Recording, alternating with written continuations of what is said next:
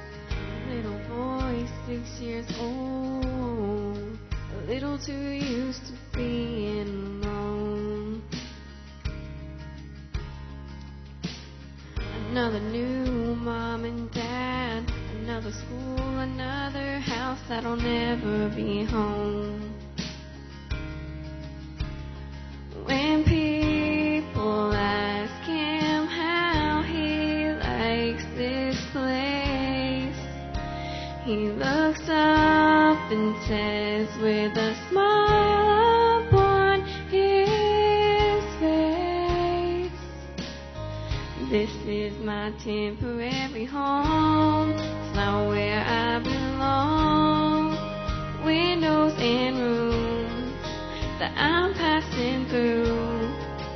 This is just a stop on the way to where I'm going. I'm not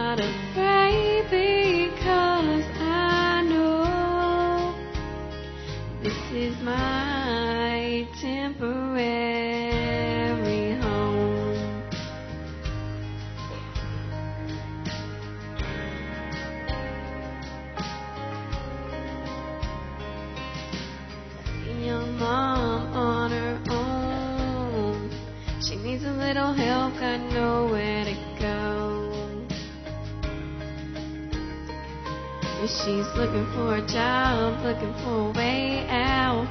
Because a halfway house will never be a home. At night she whispers to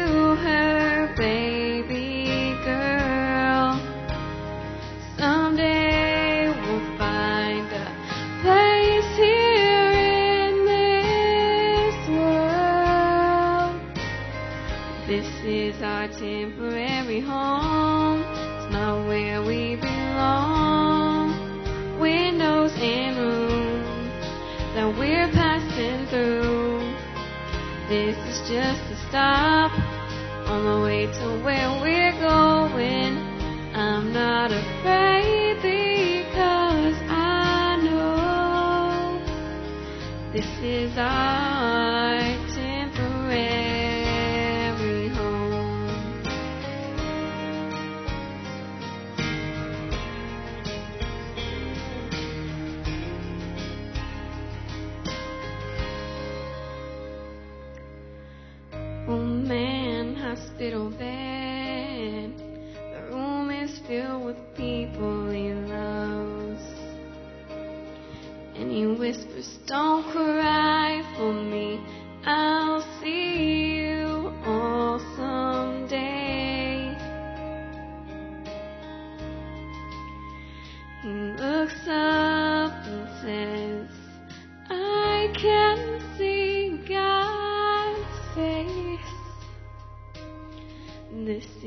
my temporary home.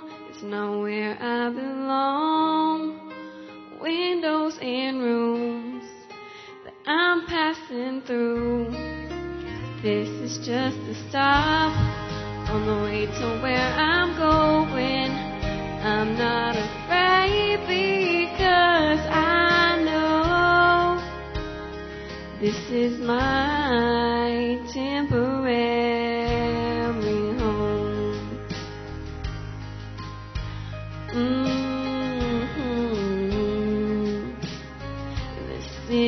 temporary home.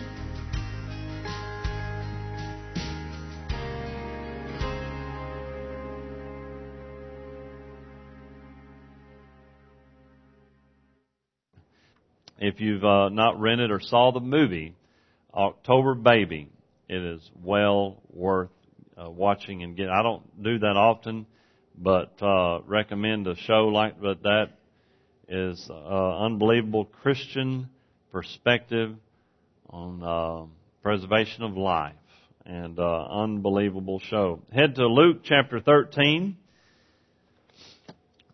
In my Bible, if you have a Ryrie, it'll be on the same page. Notice there's a uh, Luke 13, 10 through 17, and then there's a Luke 14, 1 through 6. They're right next to each other. So depending on how your Bible is laid out, uh, they might be just one page difference. But uh, as we read God's Word together, would you please stand for the reading of His Word?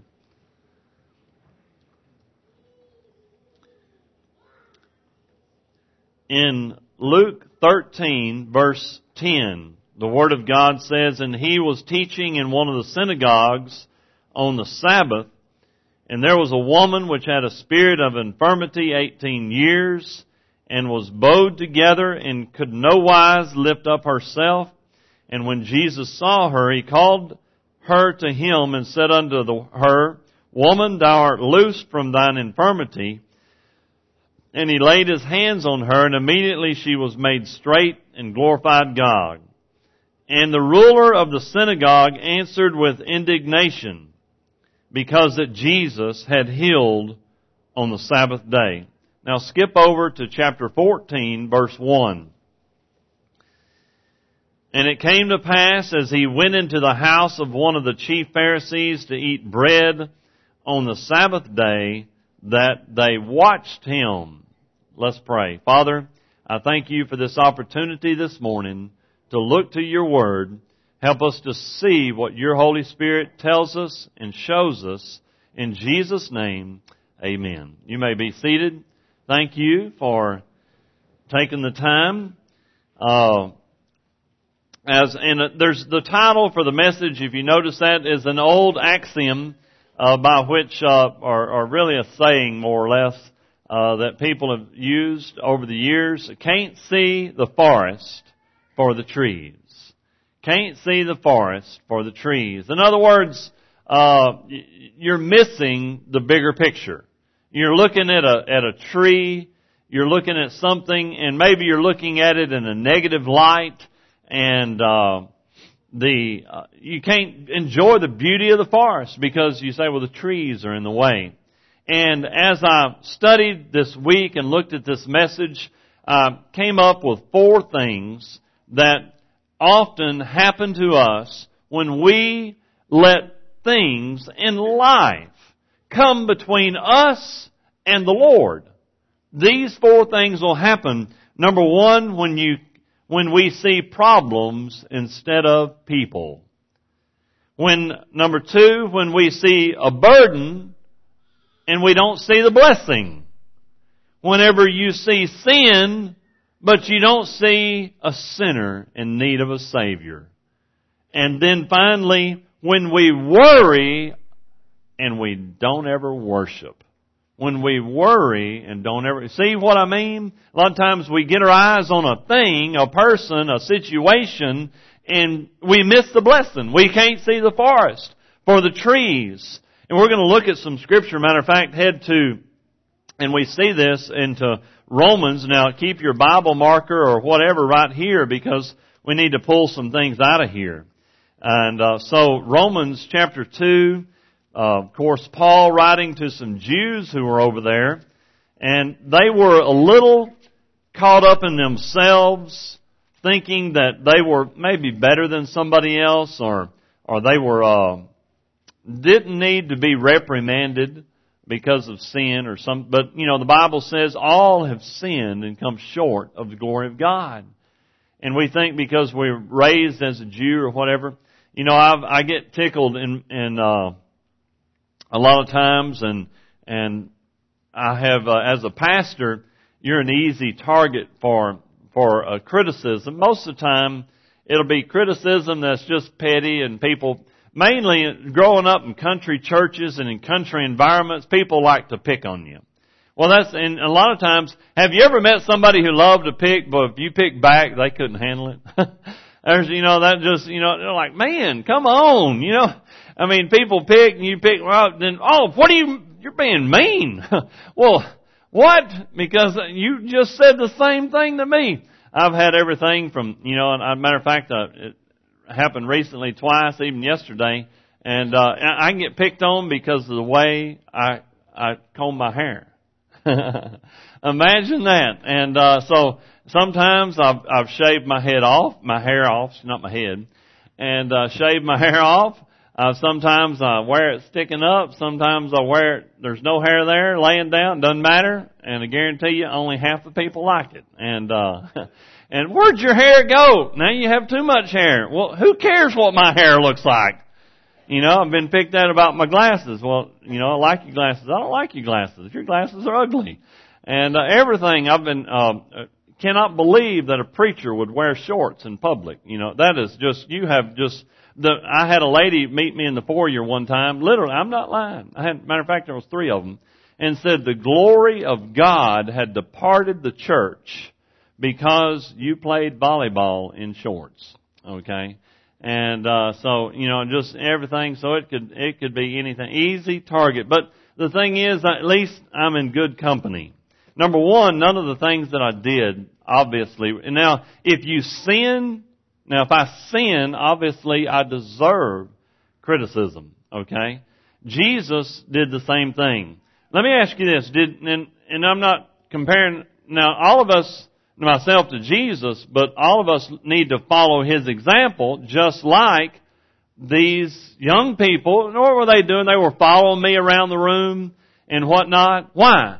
Now, you know, and then once they figured the, how to, how it worked, they all started answering in unison. Why are y'all following me? You told us to. You know, why are you waving at them? Because you told us to. And we look in God's Word, why do we do what we do? Because He told us to. And in Romans chapter 1, or excuse me, chapter 2, and uh, verse 1, it says, Thou art inexcusable, O man, whosoever thou art that judgest. For wherein thou judgest another, thou condemnest thyself. For thou that judgest dost the same things. And if you want to, uh, basically, let's put this in, uh, I don't know what version Bible you're reading out of, King James or whatever, but let's put this in country vernacular. Let's substitute the word for judge to talking about others. Because did you know basically in, in practice that's what it is? So, therefore thou art inexcusable, man or woman, whosoever thou art that talkest about others. For wherein thou talkest about another, you're condemning yourself. For thou that talk about others, do, you're doing the same thing. And so that's basically what that is. And matter of fact, if you stay there, skip down to verse 17. Now, he was writing to people. Now, number one, this this message. I want to go ahead and say this, and uh, you think because you always need to know. You know where Jesus was coming from on his sermons. You know where's Brother Michael coming from. And that is, I, I always have to. Matter of fact, this week in my office, I just I broke down in tears, uh, and I love it when the sermon preaches me first when the sermon preaches me first. You know, because I have judged. Have you ever made an opinion about somebody before you got to know them? Have you ever, have you ever made an opinion about somebody based on the way they looked before you got to know them? So guess what? I've judged. I've judged. I've, I've said things about other people that I shouldn't have. Basically, we all have, because that's what this is saying. Now these Jews, as we were looking at this passage here, especially as you, man, Paul, you know, he was very bold. Now his boldness got him in trouble. Paul's boldness, and oh, oh, let's go ahead and go to Jesus, the most bold of all. His boldness got him in trouble. Now, as I lay the foundation here, we, what we're going to see is, as we talk about this, we have a foundation of, man, I've, I've, sometimes I've messed up and said things or done things that I shouldn't have. And basically I need to look at, as I, as I go back to Luke 13 and Luke 14, uh, here's what I'm going to ask you. I think it's even in, I put it in the outline, and that is this. In the story, which one are we?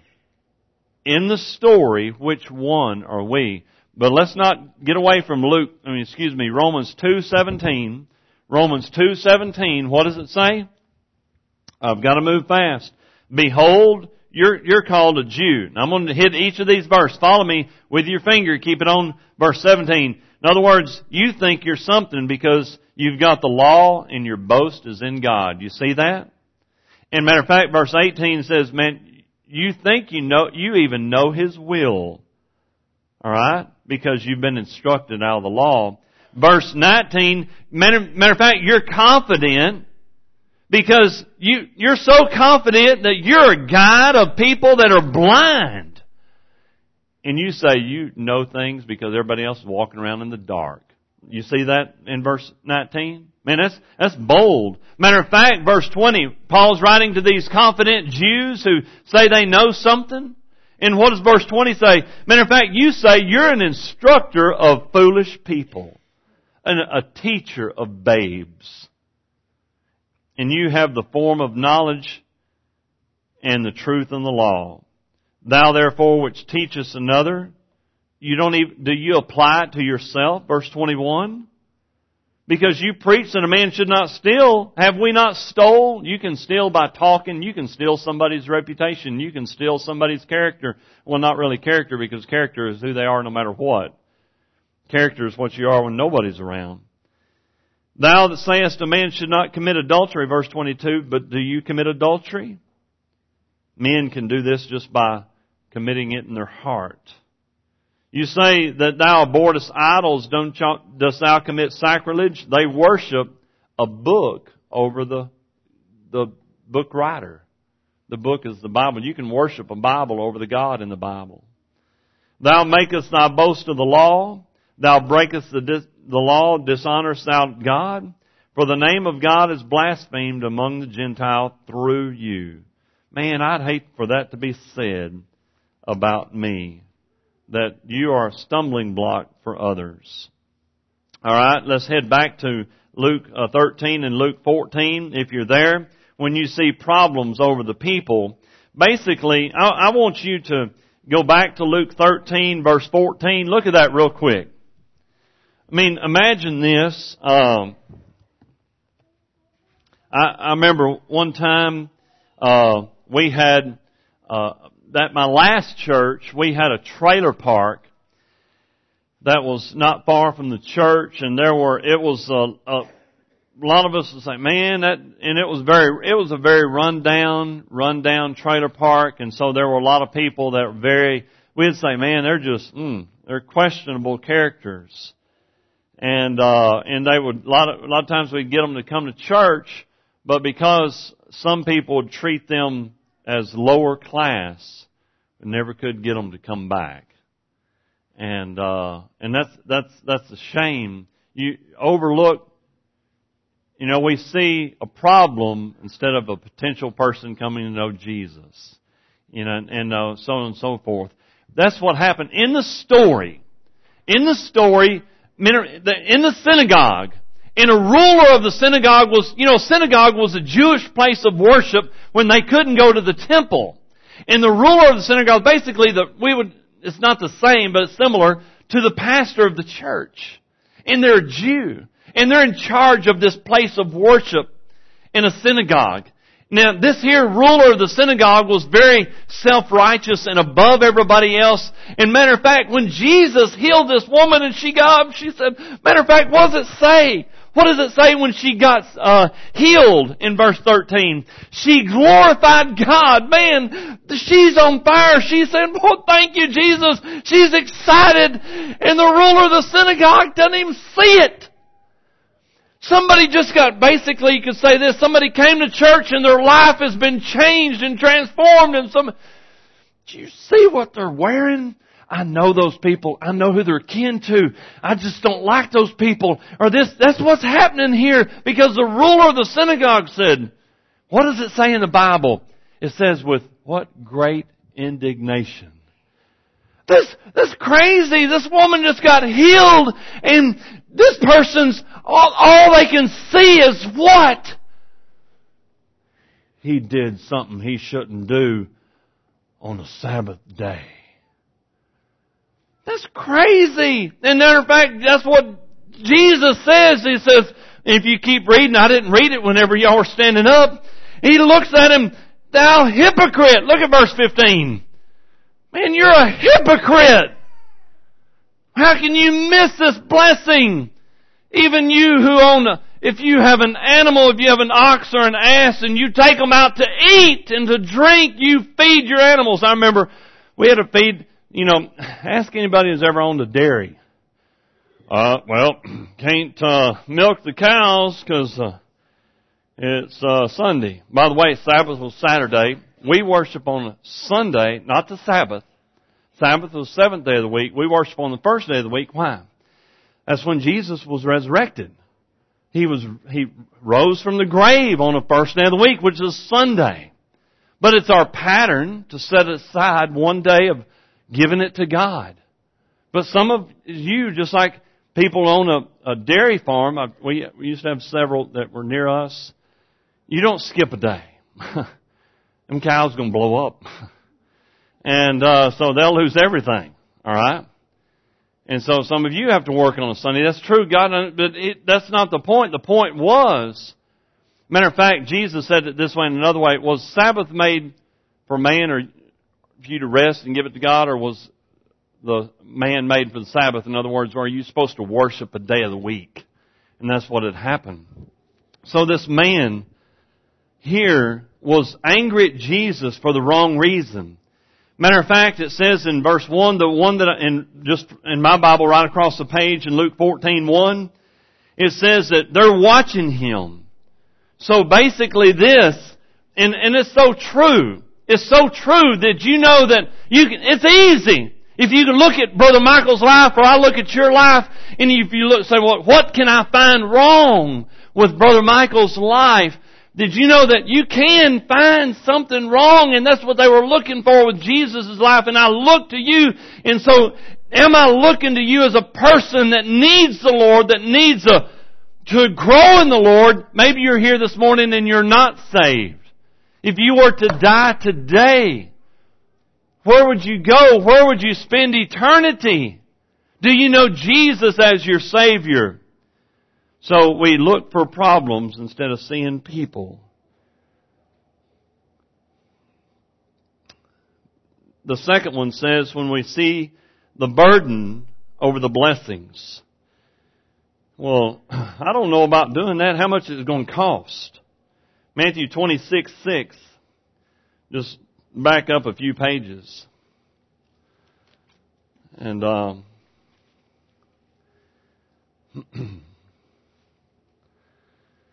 They had, uh, this is right before Jesus is going to be arrested later on and to be crucified. And right, he, he, he spends his last moments. Now he, they don't know it, but he knows it. With his closest friends, Mary, Martha, Lazarus, who, who he raised from the dead after being in the grave for four days, he's spending his last moments with his, some of his closest friends. Of course, the disciples are there. Many of them are around. Matter of fact, if you read this in another gospel, we know who says this. In uh, Matthew 26, verse 6, when Jesus was in Bethany, in the house of Simon the leper, there came unto him a woman having an alabaster box of precious ointment. John's gospel tells us some of the more names. And uh, and she had this alabaster box of precious ointment and poured it on his head as he sat at meat. And when his disciples saw it, they, they had indignation saying, to what purpose is this waste? So it says here disciples, and we find out the person who led the charge was Judas. And basically, this woman was choosing to work, and matter of fact, guess what? Jesus brags on her. This ointment might have been sold and given to the poor. Jesus understood it and said, Why trouble you the woman? She hath wrought a good work upon me. For you have the poor always with you, but me you have not always. For in that she poured this ointment on my body, she did it for my bur- burial. Verily I say unto you, wherever so this gospel shall be preached in the whole world, there shall also this that this woman hath done be told for memorial for her. Many times, uh, you know things cost money, and a lot of times it's uh, people have a strong opinion about money. Some want to hold it. Some want to spend it. Some want to give it away. So on and so forth. A lot of opinions about money. This is very expensive, but basically, if it glorifies God and uplifts our Savior Jesus Christ, it is worth every penny. Period. And whether we give a little or give a lot, it's, it's for His honor and glory. Matter of fact, you say, well, I'm supposed to give 10% because 10% belongs to the Lord. Actually, everything you have belongs to Him. We just get, and, and if you look at your, your tithe, and if you're not tithing, just pray about tithing. I know what God will lead you to do, so that, that's my tithing message. But it's all His. And I'm supposed to worship with that. I'm supposed to worship with Him. Moving on to the next point, and so see a burden over the blessings, and next we see, when we see sin instead of the sinner, most of us are guilty of this one. And, uh, as they looked at this back in our text, notice this very closely. I'm in Luke 14. Back in that second text, notice this, this is real easy. We saw the first one, I set it up for you. That was a ruler of the synagogue, basically the preacher of a Jewish church. Now this here, he's in the house of a chief Pharisee. So he, he hung around everybody. And, uh, there was a certain man which had this, uh, dropsy. Okay? He was, uh, he wasn't well. And Jesus answering spake unto the lawyers and Pharisees and notice this. Number one, does Jesus know they're watching him? Yeah. he's not a, he's not non-observant. And he says, is it lawful to heal on? They knew, he knew what they were thinking. Is it okay to do this? And they held their peace and he took him and he healed him, let him go. And he said, which of you having an ass or an ox falleth into a pit doth not straightway pull him out on the Sabbath day? And they could not answer him these things. Basically this, but in looking at that story, do we want to be like Jesus? Number one, all of us are like the woman bowed and the man that was sick. All of us need Jesus spiritually to help heal us. And that's whenever you got saved. Lord, I need you. I have this problem called sin. And did you know you can't help yourself on your sin problem? You can try to break all your bad habits. I need Jesus to take care of the sin problem that I have. Alright? And so they weren't paying attention to the people. They were just paying attention to the problem. They weren't seeing they were looking at the sin that Jesus was doing instead of the sinner that got healed. Well, lastly, and the last point, when we worry instead of worship, you know, many times we worry, we can, I listed one worry there, and we worry about what people think instead of what God thinks. In Mark chapter 5, and there's a bunch of worries, you could be worrying, and worry will always prevent you from worshiping. Worry will cause you to do things you shouldn't do. Worry will hinder your relationship with God. Worry will cause you to be critical of others. Worry will cause you to literally get sick. Worry is a sign that there's no faith. And we've all, I've worried. Matter of fact, the older I get, the more I worry. And I constantly fight it. I constantly fight it. In Mark chapter 5, verse 22. One that didn't worry. Behold, there cometh one of the rulers of the synagogue, Jairus by name. And uh, he besought him greatly, saying, My little daughter lieth at the point of death. I pray thee come and lay thy hands on her that she may be healed, and she shall live. Wait a second. Did, didn't it just say this fellow's a, a ruler of the synagogue? It did. He didn't act like that other one. He wasn't afraid of Jesus. Matter of fact, he's looking at Jesus. And think about it, whenever you reach the point, now this is where I want to be. I don't want to be like that other fellow in, in Luke 13. He's unnamed. This fellow is named in the scripture. I want to be like him. Basically this, being a ruler of the synagogue of a Jewish church and you're asking the rabbi who is the enemy of all Jewish leaders and Jewish, the people, the Pharisees don't like him, the Sadducees don't like him, the scribes don't like him, the rulers of the synagogues don't like him, and basically this, this fellow is taking his job into his hands, his reputation. He says, I don't care what my friends or my family says because my daughter is about to die. I would do anything in the world to help my daughters, to help my son, to help my wife. You know, we often say this.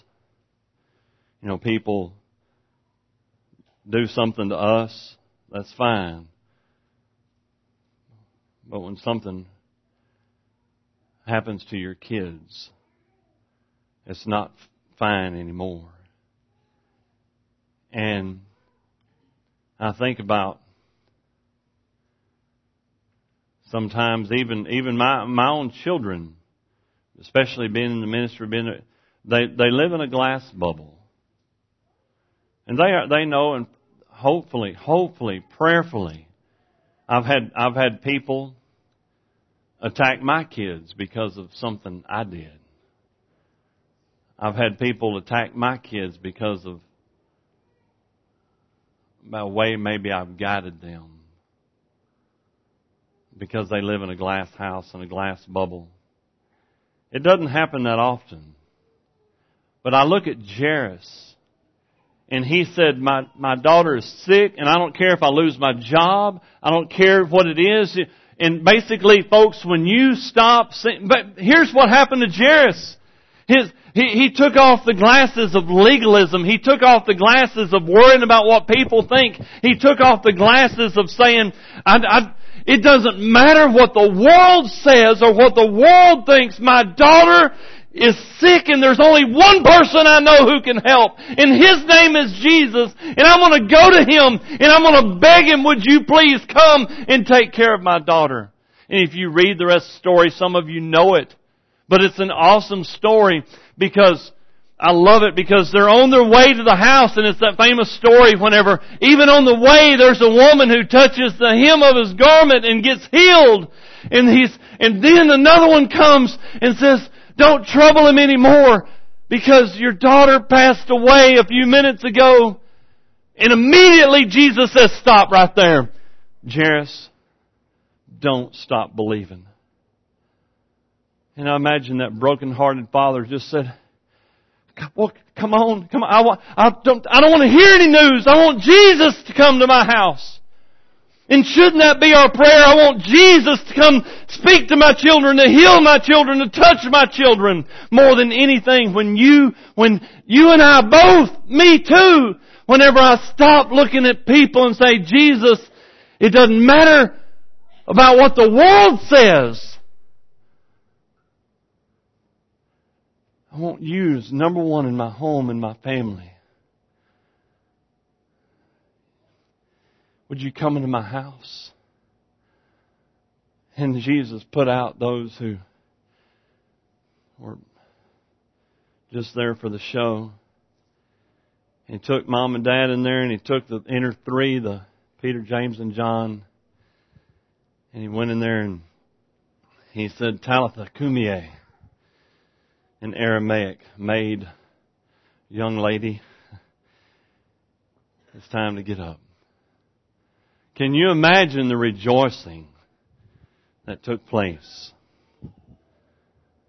The rejoicing that took place. Which one in this story are we? As we prepare for a hymn of invitation,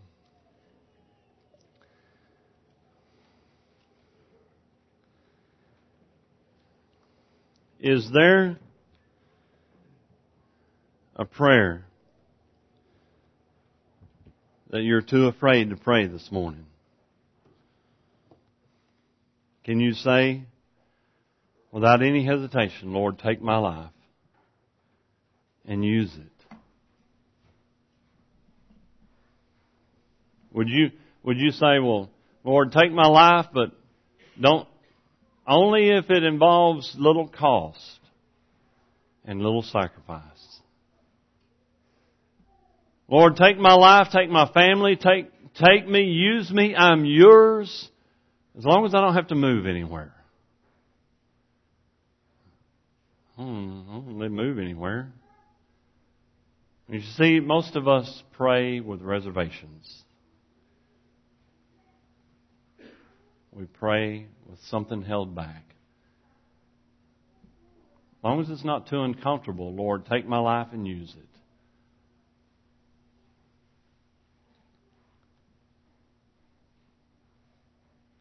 Father, as we bow before you, may your will be done.